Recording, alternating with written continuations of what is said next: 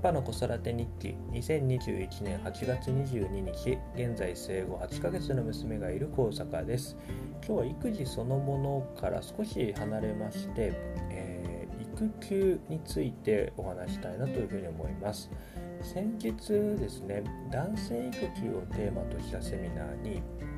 出演する機会がありましてですね、僕以外にもう一人いまして、男性の育休経験者が語るというような、そんなテーマでセミナーがあり、育休そのものの話だけではなくて、育休を取る前のお話から、育休を取った後、今仕事とか育児の両立どんな感じでしてますかみたいな、そんな、ことをテーマにですね、1時間ぐらいお話をさせていただきました。それがすごく僕にとっても良くてですね、育休中の話を振り返れたっていうのと、やっぱりですね、取れるっていうものが、制度としてはあるんですけれども、当たり前に取れるわけじゃないなというふうに感じていて、やっぱり自分自身初めての育児の経験で、知っておく必要があることもあるなというふうに思いますし、あとは、いろんな調整だとか、結構大変なところもあるなというふうに感じたので、ちょっと前回お話ししたことも振り返りつつ、今、改めてこういうこと大事だなということをちょっと振り返ってみたいなというふうに思います。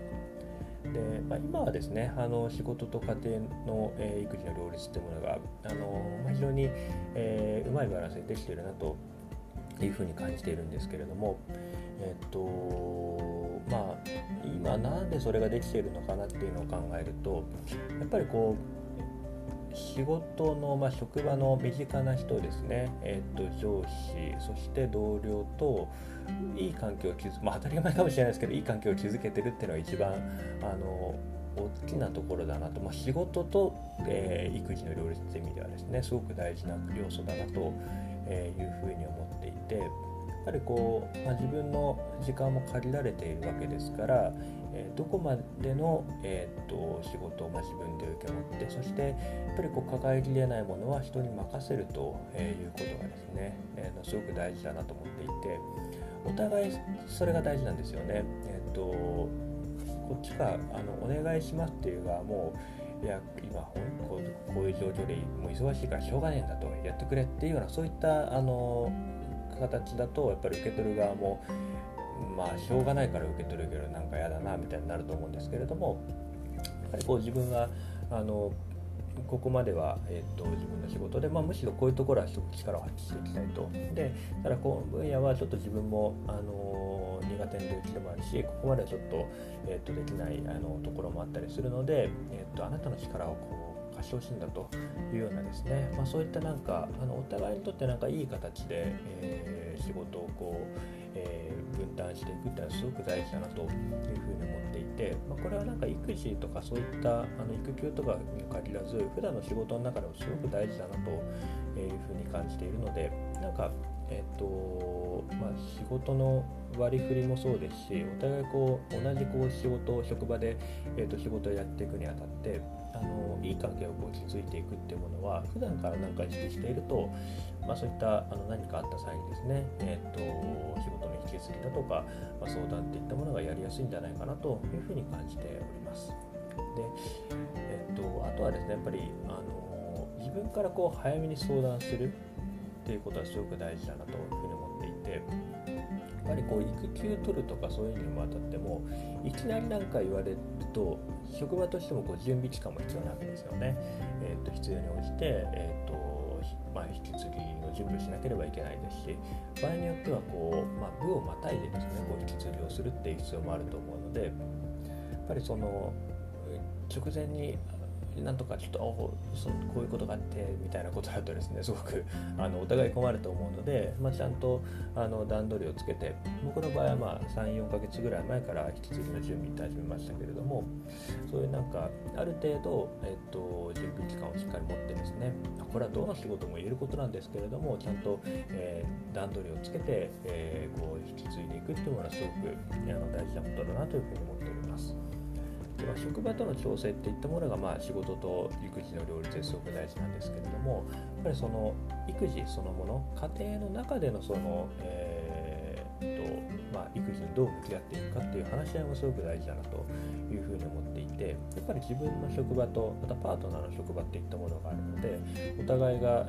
それぞれですね、どのくらいのバランスで、やっていくかっていうものもちゃんと話す必要があるなというふうに思ってますし、そもそも、その育休を取るか取らないっていったものも、育児に対してどれくらいのリソースを割けるのかというものをですね、ちゃんとお互い把握できているかによって、育休を取る期間だとか、そういったものも変わってくるかなというふうに、あと復帰後にどういう、期間を取る必要があるのかとか、そういうところですね、そこにも関わってくるので、ちゃんと家庭内で話し合うというものはすごく大事だなというふうに思っております。でうちの場合はですね、僕がフルタイムで働いて、妻が、時短を取るというような形なんですけれども、それも、今保育園に通ってますけれども、朝は、僕が、保育園に送って、で帰りは妻に迎えに来てもらうということで、その妻の帰りの時間というのを早めてもらうという形を取ったんですけれども、そういうのもですね、男性が女性がとか、そういったことではなくてですね、お互いの今の仕事、収入面だとか、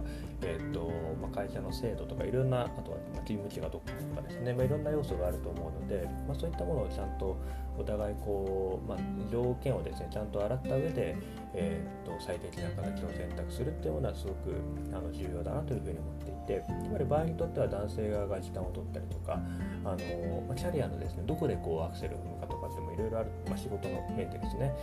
ここはとにかく仕事に集中したいんだという時期とかもやっぱりあると思いますので、そういったものをちゃんと、まずは自分の中で考えること、そしてできればパートナー同士でですね、キャリアのすり合わせをしていくみたいなところもやっていけるとより良いんじゃないかなと、この辺はちょっと僕もこれからのところかなというふうに思うんですけれども、ちゃんと、話し合っていくことっていうのはすごく重要だなというふうに感じております。であとはですね、そういった職場とか、家庭とかいろいろすり合わせるってことは大事なんですけれども、一番大事なのはやっぱり自分自身のセルフコントロールといいますか、やっぱり育児って今までに経験してことないことですし、自分でコントロールできないことがたくさんあるので、子供って生まれたばっかりですと、もうとても睡眠を3時間ごとに起きて、ミルクあげたりとか、おむつ替えたりとかするので、とてもですね、なんて言うんだろう、自分の時間を確保できないし、寝る時間もほとんどないというような、そんな状態なので、やっぱりですね、バランス崩れるわけですよ、心と体の。なので、それで、なかなか、気分が沈んだままだったりとか、体も疲れたまってきましたとか、そういったことはやっぱりあったりするので、ちゃんと自分の、心のケア、体のケアっていったものをしっかりするっていうのがまず大事だなと。いくらですね、周りと調整できてもやっぱり自分のケアができてないと、何もならないので、そこを第一にやっぱり考えていくっていうのはすごく大事だなと。でそのためにもやっぱり最初の数ヶ月って、生まれたばっかりの数ヶ月、僕はすごく大事な期間だなというふうに思っていて、子供にとってはもちろんそうですし、自分にとって、自分が、育児と向き合った時にどういう反応を示すかってやっぱ分かんないんですよね。だそれもあるのに、生まれてすぐ育休もちゃんと取らずに仕事に復帰しちゃうと、いやー育児もあって仕事もあってわーってなっちゃうので、やっぱりちゃんと育児に専念をして、自分がその育児に対してどれくらい、気持ちの変化があるんだろうかとか、ちゃんと育児をしていくためにどれくらいの力が、割く必要があるのかとか、そういうリズムを作っていくまで1ヶ月2ヶ月ぐらい必要なんじゃないかなというふうに思いますので、そのあたりをですね、なんていうんだろう、自分の中で、ちゃんと、整えていく、把握するための時間をちゃんと持っていくっていったものはすごく重要だなというふうに感じております。もう10分ぐらい話しちゃいましたけれども、ですね、いろいろあるなというふうに思っていて、こういうのをしっかりと経験したものを整理するっていったものがすごく大事だなというふうに思いました。